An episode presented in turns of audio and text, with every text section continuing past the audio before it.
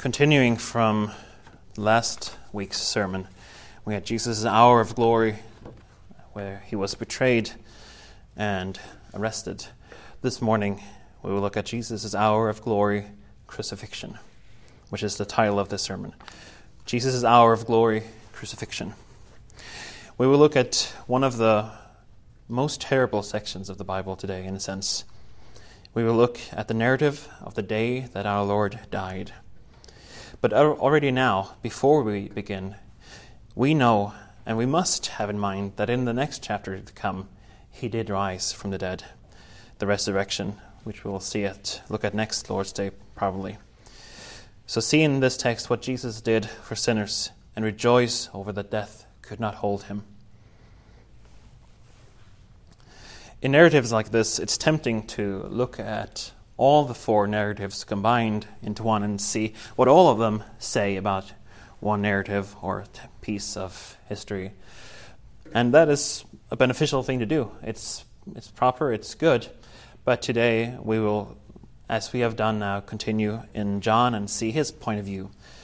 Uh, as he wrote, and as the melodic line in the back of the bulletin, I would remind you, it says that the Gospel of John is a manifestation of the glory of Christ through many signs and witnesses, so that you may believe in him and have life in his name. Today we will look at this story unfolding of the crucifixion, and in it we will see how he is glorified. So we will look at, at this thing in, in three parts. We will look at how Jesus is glorified in humiliation by human authorities. We will look at how Jesus is glorified in giving his life as a sacrifice. And we will look at Jesus, how he is glorified by his witness. But first, Jesus is glorified in humiliation by human authorities. The text is, uh, the chapter is pretty long, so I will not necessarily reread all of it, but uh, I will summarize some parts and uh, we'll read all of some other parts. So, in the first part of the text, we see Jesus with Pilate. We see him as the soldiers twist together a crown of thorns and puts it on him along with his purple robe. The soldiers mockingly call him the king of the Jews. This, even though Pilate will go out to the Jews and say that he finds no fault in him, that he finds him to be innocent. And uh, he shows our Lord arrayed in this thorny crown and with this kingly robe. And uh, the Jews, upon seeing it, they are enraged and call for his crucifixion. And Pilate says, You do it yourself. This is nothing of mine. In another gospel, he washes his hands from it. He says, You do what you will.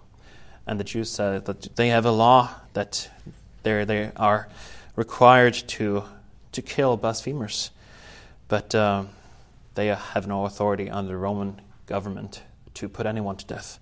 So they need him to do it. And uh, they say this because Jesus said himself to be the Son of God. And Pilate gets afraid and he almost begs Jesus to speak up for his defense because Pilate has the authority to release him either to death or to life. But Jesus then says that you have no authority over me whatsoever unless it has been given you from above. So Pilate here wanted to release Jesus, but the Jews threatened him to report him to Caesar because they said that everyone who makes himself a king makes himself an enemy of Caesar. And if you do not stop this, then you also are an enemy of Caesar. Then Pilate, he relents. He gives over Jesus to the Jews to be crucified. And in this text, this part of the section, we will now see how is Jesus glorified in this. How could he? The this, the context of our text, as we saw in the previous chapter, is that Pilate has already announced him innocent.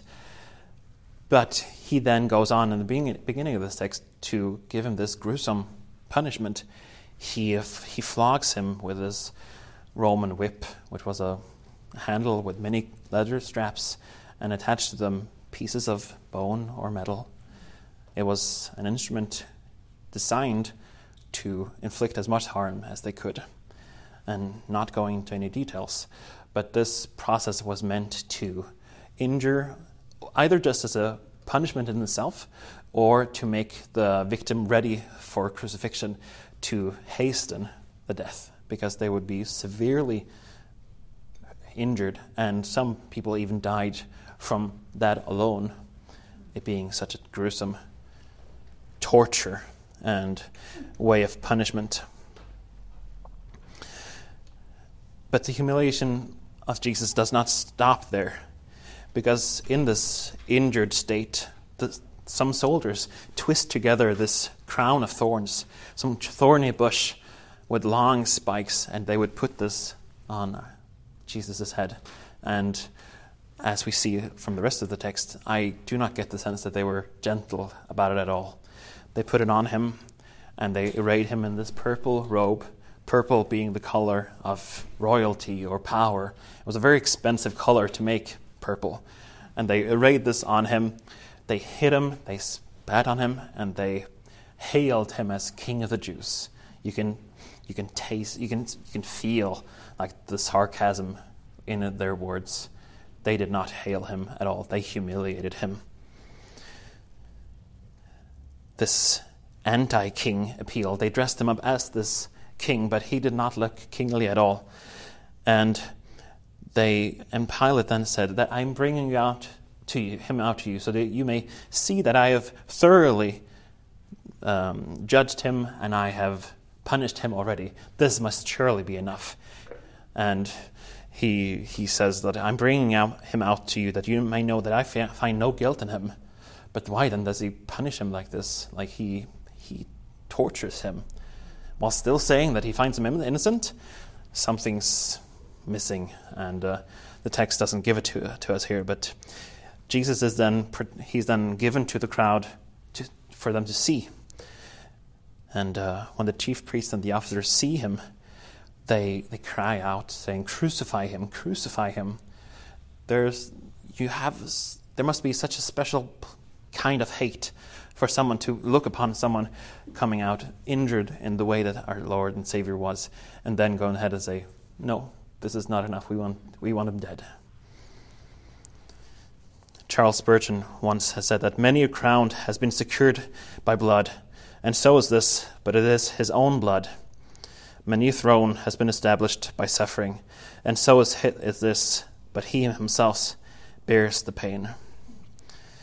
Pilate says, Behold the man as he comes out, and look the thorough punishment I have put him through. This must be enough, right? Maybe even it was his attempt of mocking the Jews to say that this is your king. Look how I've treated him. Look how poor he is, look how weak he is. But whatever Pilate had in mind while doing this, it did not give the, the it did not give him the results he wanted or he was looking for maybe. They said, Crucify him, crucify him. And he says, You take him and crucify him because I find no fault in him. But they said that not because he, he's made himself a king, do we want him to be crucified, but because he has made himself to be the Son of God. He has blasphemed and called himself the Son of God, that God himself is his Father. And this made Pilate more afraid. Romans, being a very religious people, he, Pilate must have seen this figure, and they say that he calls himself the Son of Man, the Son of God.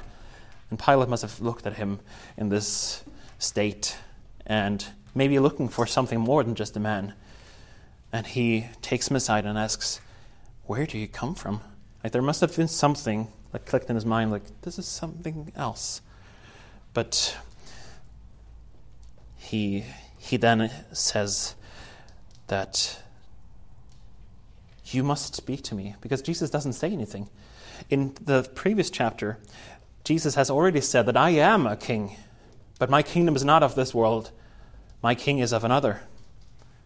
kingdom, my kingdom is of another world. So he had already uh, responded to Pilate, and Pilate again asks, Where do you come from? There must be something about this man who can withhold this kind of punishment, and yet he does not speak up. And Pilate says, You will not speak to me? And the, the way it's phrased is not just, You don't want to talk to me. It's, You don't want to talk to me? And he, he says, I have the authority to, to give you life or to crucify you, and you do not speak up for yourself, you, don't, you do not defend yourself. But Jesus does not speak up to defend himself. He does not beg for mercy. He does not, not beg for life. If Pilate had said life, then Jesus would have lived, one might think. But Jesus is silent. He was oppressed and he was afflicted, yet he opened not his mouth. Like a lamb that is led to the slaughter, and like a sheep that before its shearers is silent, so he opened not his mouth, as we read in Isaiah 53. And in our text, a few Sundays back in Revelation 5, we see this lamb, the same lamb, standing as if slain. And this is God's lamb who holds all the power, true power. Even though Pilate here st- stands up and says, I have the power to, to, determine your destiny. But Jesus says, No, no, you don't. Unless it has been given to you from above, you have no authority over what happens to me or what I'm about to do. So Pilate then says to the, to the Jews, Behold your king. This, this must be enough. But they say, No, it's not enough. We want him to be crucified. And they even appeal to Caesar. So the Jews, under Roman oppression and government, they, there must have been this, um, this dislike. I don't think that the Jews very much liked the Romans. But here they go so far as to appeal to Caesar, their arch nemesis, in a sense, to get this other Jew crucified and killed because of the claims that he makes. And Pilate being he, he being married to the emperor's granddaughter, he was connected and he had power because of this relationship. But he's but the Jews they they um, they say to him that if you do not do this, then you are now friend of Caesar. They maybe threaten him in a sense that if you don't do this, then Caesar will come for you because you do not stop this man who says that he is king, and you knew about it. So he takes his position of power. He, he sits down on the, he sits down on this stone pavement, this elevated seat, about to proclaim judgment, final judgment. He's he's tried um, in the Gospels combined. There's five different instances when he says he is innocent, he's innocent, he's innocent. Five times this goes on, and three in John. But then he sits down on this judgment seat and he's giving his final judgment upon him, saying, Behold your king. And they cried out, Away with him, away with him, crucify him. And he again says, Shall I crucify your king? The chief, chief priests answered, We have no king but Caesar. Again, this strange thing for Jews, religious leaders, to say that they knew they were, well, they believed and knew that they were the kingdom of God, but here they appeal to Caesar, their enemy. So Pilate delivered him over to them to be crucified. And this lamb who's silent in front of Pilate and his accusers.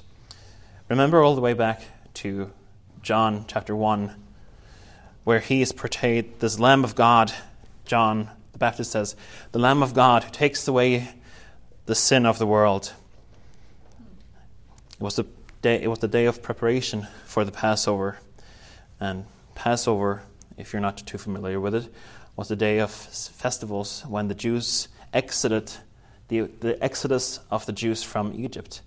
And on the night of the final plague that God sent over the Egyptians was this archangel who would come and wreak havoc. And Moses commanded them take a spotless lamb and take his blood on doorframe and the lintels, and you will be saved by the blood of the Lamb. But here, this true Lamb and his sacrifice will and has procured salvation for those that he has his blood has been applied to. But they say, Behold your he says, Behold your king, behold the lamb. But they say, Away with him. We don't want him. Crucify him. And if you've ever experienced cruelty or injustice, anything that makes you go, That's not fair. How can that happen? Look at the treatment that the thrice holy God received here in front of this humiliation before the human authorities. It's, it was not the crown that the soldiers mockingly placed on our Savior's brow that would be his glory, but his crown of glory that would be, relieve, be revealed when he was raised up because of his pureness and his sacrifice.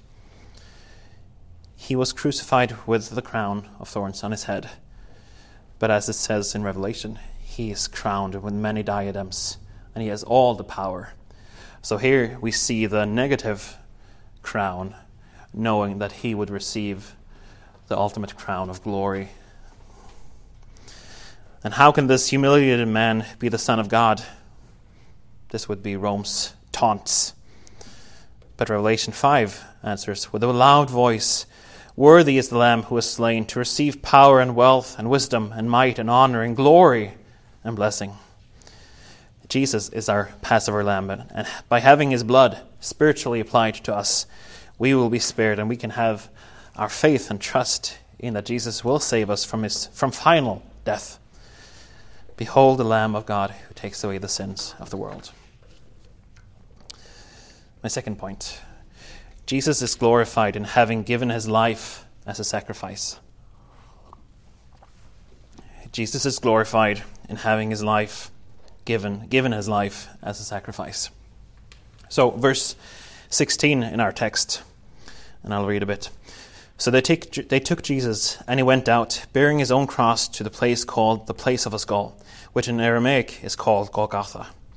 There they crucified him, and with him two others one on either side, and Jesus between them. The, there was a Roman custom that the criminal was to be hanged was or crucified would have to carry his own cross up to the place where he would be punished. So wherever they crucified in the Roman Empire, the the victim or the criminal would have to bear the cross from the place of judgment all the way to the place of crucifixion. And uh, whether that was the whole cross, many commentators say it's probably just the beam that he would eventually hang on, not the whole stake. That was probably at the site. But uh, he would have to be he would have to carry his own cross, and it would be a procession where Romans would they would show their judgment and their power so that everybody would see that, okay, if you mess with Rome, this is what you get to deter people from breaking the, law, the laws.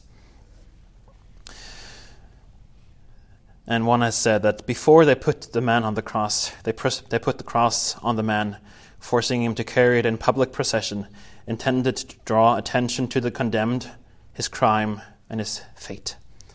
No doubt as a warning to the onlookers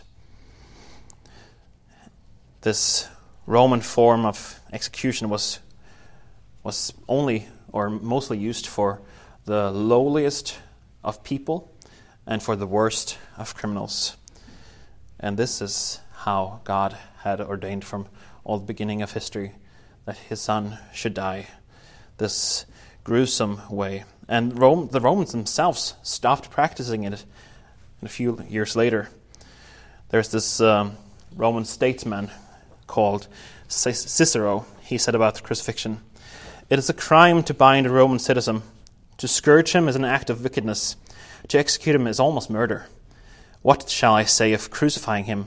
An act so abominable that it's impossible to find any word adequately to express. So even Romans themselves looked upon crucifixion as a horrible thing to do to someone. Now, John does not give much detail or explanation to the crucifixion, as it was fairly um, known to the people living there, their original hearers and readers. So they needed no further explanation of the process of it. I will not be casual or flippantly, but I will give a short general description without going to the gory details because it's important for us to know what happened to our Savior. It was generally practiced that the victim, victim would be crucified with arms outstretched, and whether it was by tying to the cross or with a nail, it was usually the feet were bound or nailed to the cross, and so with the hands. And it was a very painful and very unnatural and very difficult, unnatural posture. And even if it was, was, was with only rope, they tied them, it would still be an excruciating form of execution. But he was fastened with nails to make it worse. Death could come from blood loss or from suffocation because it would be very difficult hanging to even breathe. They would generally die from suffocation because when the arms are outstretched as they were, they would be hanging on their arms. And me just doing this is hard. It's hard to breathe. And for them, the victims of this would have to strain themselves upright just to breathe. But for all the, the physical gruesomeness and pain that was inflicted upon Jesus, the greater suffering was the inward and spiritual, greater so than the outward and physical suffering. And I'm sorry for going into details, but this is what God's word has for us. So when Jesus arrived at Golgotha, there were two others there to be crucified. Two, and probably also Barabbas, a criminal mentioned in the other Gospels, but Jesus took his place. One of the, of the two repented, but John is not highlighting it, so we will look at what John focuses on. And he focuses on what Pilate put on the cross. It says in read 19 Pilate also wrote an inscription and put it on the cross. It read, Jesus of Nazareth, the King of the Jews. Many of the Jews read this inscription, for the place where Jesus was crucified was near the city. And it was written in Aramaic, in Latin, and in Greek. So the chief priest of the Jews said to Pilate, Do not write the King of Jews of the Jews, but rather this man said, I am the King of the Jews. Pilate said, No, I what I've written, I have written. It was because it was a custom to write upon the cross or on a plaque or like a poster almost that they hung around the head to say the name, the title of the one crucified, and the crime that he had, that he had done. And in this way, Pilate said, This is the king of the Jews. And either it was for mocking, that your king is dead, or to infuriate them. We, we, do, we do not know. But he was vehemently that, no, what I've written is what I've written, so it will stand. And uh, it, was, it was written in Hebrew, Latin, and Greek to make sure that everybody was able to read what it said. The Jews would not have it, but Jesus, no, but Pilate said, it stays as it is. And after Jesus was crucified, the soldiers took the garments and divided up among them. And as verse says, verse 24 says, this happened to fulfill what the scripture said, as we read in the Old Testament reading of today. They divided my garments among them, and for my clothing they cast lots. One commentary remarked that as the Son of God died for the sins of the world, men carelessly laughed and played games at his feet. This while his mother standing by with his aunt and another woman. And Jesus says to John, Behold your mother. And to his mom, Behold your son. And as I mentioned, it was, it was not pleasant to speak. It was agonizing because you needed to breathe to speak. And he makes these sentences to make sure that his mother is provided for. and it was not a, and he says, Woman, behold. And it was not a derogative term, it was more of a sir or a madam. It was not a, so to dissuade you from thinking that he was impolite. He was, he was honoring her. and giving her a, a, a place after he died so that someone would take care of her. And verse 28 After this, Jesus, knowing that all was now finished, said to fulfill the scripture. Again, he says, to fulfill the scripture, I thirst. A jar of full of sour wine stood there, so they put a sponge full of the sour wine on a hyssop branch and held it to his mouth. His mouth. When Jesus had received the sour wine, he said, It is finished. And he bowed his head and he gave up his spirit. In John, we see very little of the interaction between God the Father and God the Son we uh, compared to the other Gospels. And uh, all of the four different Gospels are true, and yet they're also saying different things. It's not to say that they're contradicting each other, but it's four different witnesses' accounts of generally the same state, same occurrences. They all gave their own witness to what the life of Jesus looked like and who he was. Um, and as I mentioned earlier, it's well and important to look at what, what all Scripture says, not just sola scriptura, only Scripture, but tota scriptura, all of Scripture combined. But uh, now in John's text, we see that what John has us, what solely John has for today, has an importance to us for itself. Jesus says that knowing that all things were now accomplished, the work that he came to do, it would all now be fulfilled. He would now yield his life and die, having finished the word, the work. And to borrow a little bit from Mark, do you think that Jesus could not, as he said, appeal to his Father, and he will at once send legions of angels to come and save me? Jesus says this in Mark as, it's of course I could but I would not. Because that would take away from what his plan was to do.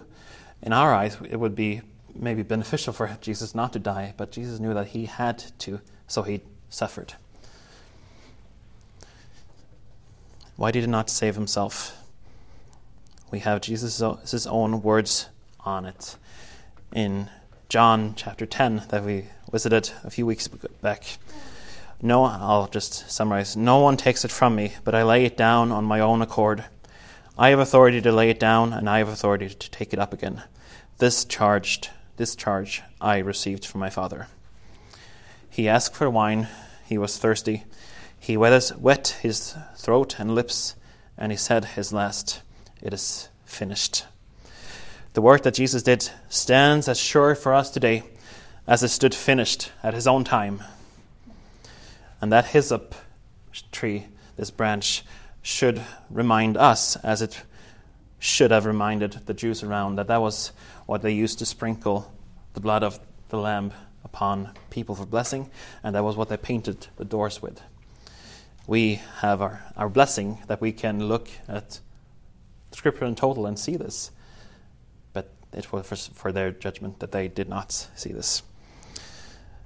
And at some point in this part, we see what has generally been termed to acquainted. Well, Martin Luther once said the following quote, and people after has called it the Great Exchange. And this exchange happened sometime in here. And I will read a short section for you. Therefore, my dear brother, learn Christ and Him crucified. Learn to pray to Him, and despairing of yourself, say, Thou, Lord Jesus, art my righteousness, but I am thy sin. Thou hast taken upon thyself what is mine, and hast given to me what is thine.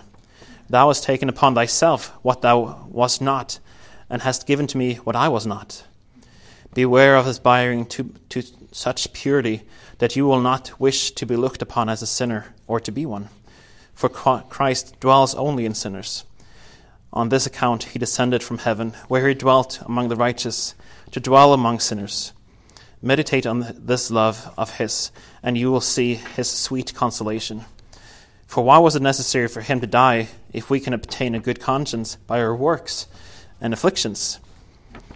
According, accordingly, you will find peace only in Him, and only when you despair of yourselves and your own works. Besides, you will learn from him that just as, has, as he has received you, so he has made your sins his own and has made his righteousness yours.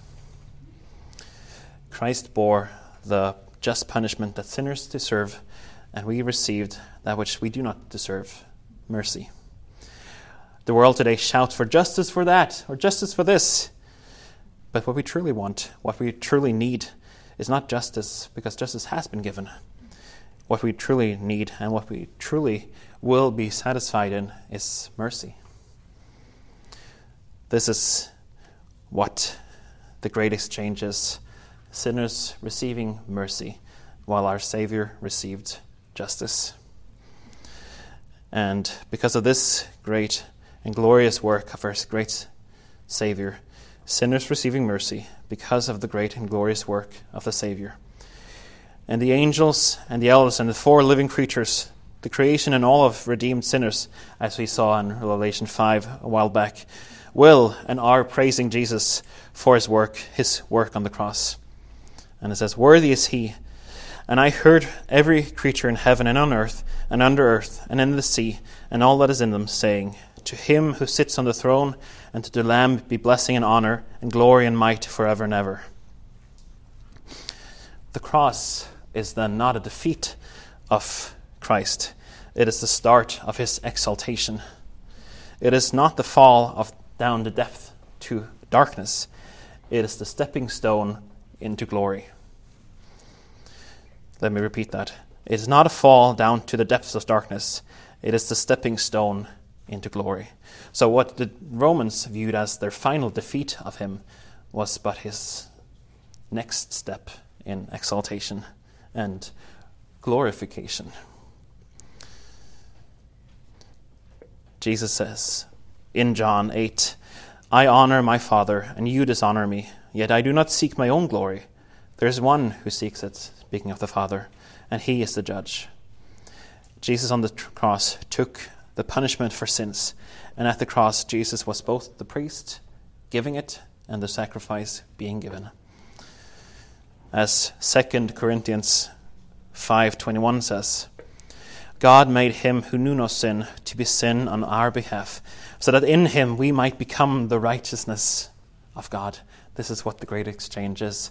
We, sinners, once received his glory and his righteousness, while he took upon himself uh, the just punishment for our sins. It is finished. Tetelestai in Greek was the cry of the winner. Tetelestai, it is finished. It was not it was not that Jesus lost by going to the cross. Jesus is glorified in giving his life as a sacrifice, and in doing so, fulfilling the work that he was called to do. He fully paid the debt for sin, and by so doing, making peace between God and man. And my final point Jesus is glorified by his witness. Jesus is glorified by his witness. Since it was a day of the preparation, and so that the bodies would not remain on the cross on the Sabbath, for that Sabbath was a high day, reading from verse 31. The Jews asked Pilate that their, that their legs might be broken and that they might be, ta- might be taken away. So the soldiers came and broke the legs of the first and then the other who had been crucified with them. Crucifixion as a sentence would take, could take hours, but a way to hasten it was to they broke the legs of the of the criminals because that hindered them from using their legs to put themselves up to breathe.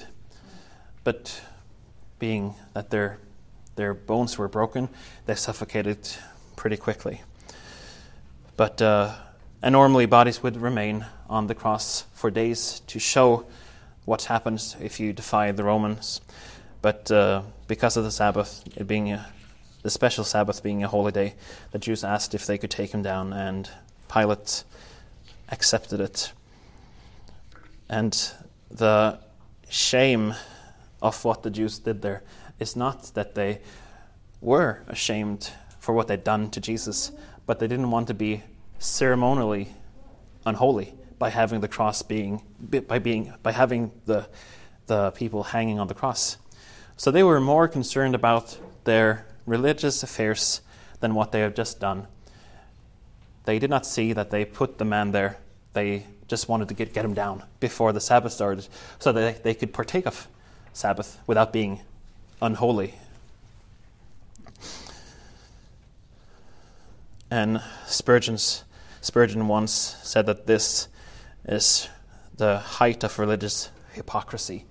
They, trying to be religious, murdered the one who came to redeem their re- religion. Verse 33 But when they came to Jesus and saw that he was already dead, they did not break his legs. But one of the soldiers pierced his side with a spear, and at once there came out blood and water. And he who saw it has borne witness. His testimony is true, for he knows that he is telling the truth, that you also may believe. Here we have again one of the notes of this melodic line that you may believe. For these things took place that the scripture might be fulfilled. Not one of his bones will be broken. And again, another scripture says, They will look upon him that they have pierced. The spear to the side was not customary to confirm the death. It was always to break the bones to make sure that they are truly dead. But and the Romans were commanded to do, go do it, but one of them instead injected a spear into Jesus' side. Why? Um, we don't know, but it happened, and he did it unknowingly that he fulfilled Scripture by doing so. And the and this sort of gives us this autopsy of Jesus. And uh, again, I will not go into details, but some doctors say that when what a cause of death is the is the breaking, the rupture of the heart, and then I don't know the medical procedures about it, but there's plasma or watery substance around the heart, and when his heart was pierced, it came out as watery. This maybe this plasma, I'm not sure, but it came out as water and blood to show that he was truly dead. He was fully dead. Some say that he only looked as he was dead, but he was truly. And why does John record all of these details to us? And he who has seen has testified, and his testimony is true. And all these things were done so that Scripture might be fulfilled, he says. Zechariah 12:10 says, "And I will pour out on the house of David and the inhabitants of Jerusalem a spirit of grace and pleas for mercy, so that when they look upon me, upon on him whom they have pierced, they shall mourn for him, as one mourns for an only child, and weep bitterly over him, as one weeps over a firstborn. And after this, Jesus died, and he, by, di- by dying, giving this spirit of grace and mercy, and they looked upon him whom they had pierced. And two people who did look upon him was his secret disciples, Joseph of Arimathea and Nicodemus, and they, they asked Pilate if they could receive the body and bury him. They washed him, cleaned off the nails, the thorns, and the splinters from the cross, and bound his bodies in fine linen with a generous amount of spices. Uh, Nicodemus and Joseph, Joseph was they were rich men, and they being experts in the law, must have known that they were consciously taking part in fulfilling Scripture when they embalmed him or when they they bound him in these linen clothes. And as Isaiah 53 says, that the Messiah would be buried with the rich. Josephus, Joseph sorry, gave his own, his own tomb to be used for the Lord. And they treated him himself, themselves. They did not use their servants they treated him by themselves. And now the end, verse 41. Now in the place where the, he was crucified, there was a garden, and in the garden a new tomb in which no one had yet been laid. It has been said that the whole of the Bible can be summarized as the story of the gardens. The fall of the first Adam took place in a garden, and it was in a garden that the second Adam redeemed mankind from the consequences of Adam's transgression the one, the, one place where sin entered, and the other where the, con- where the sinless Lamb of God was placed, only to be raised to new life in this garden. this is what we will look at the next Lord's Day, the raising of Jesus. But this had all this had to take place to fulfill that what God had planned, and because of it, we can say with Paul in 1 Corinthians, O death, where is your sting? O death, where is your victory? This part of the hour of glory, as we see in the at the back here, we are now the hour of glory, verses chapter 13 to 20. And we're in the passion now. And in this hour of glory, Jesus says that my Father has, my hour has come, Father. Glorify your Son, that your Son may glorify you. We have looked at how Jesus is glorified in humiliation by human authorities, that he fulfilled the plan and he did not budge or plea. He said that he was in control over those human authorities. Jesus is glorified in giving his life as a sacrifice, and by doing so, we receive his righteousness as he paid for our sins. And third, Jesus is glorified by his witness. As John says, all of these things happened so that you may believe and to fulfill all of Scripture. And I hope that as you see Jesus' humiliation by his sacrifice, by his witness, that he said, All is finished. Types, promises, prophecies, perfect obedience, the satisfaction of God's justice so that we can receive mercy.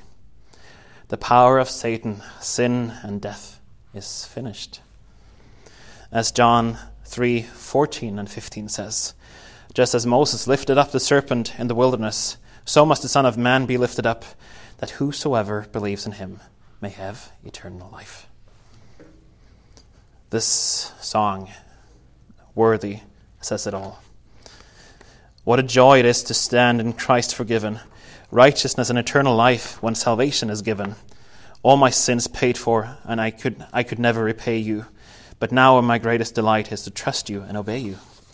And my hope is not a fantasy, it's built upon a reality that you will keep your promises according to your sovereignty. I will see your face and be safe under your reign when my faith turns to sight and only perfect love remains. The church exists according to the works of the Son, God's Son. So in the new creation, when we're gathered in His name, it will be obvious that He's the one that is worthy of all fame, because the worthiness of Jesus is the reason we belong.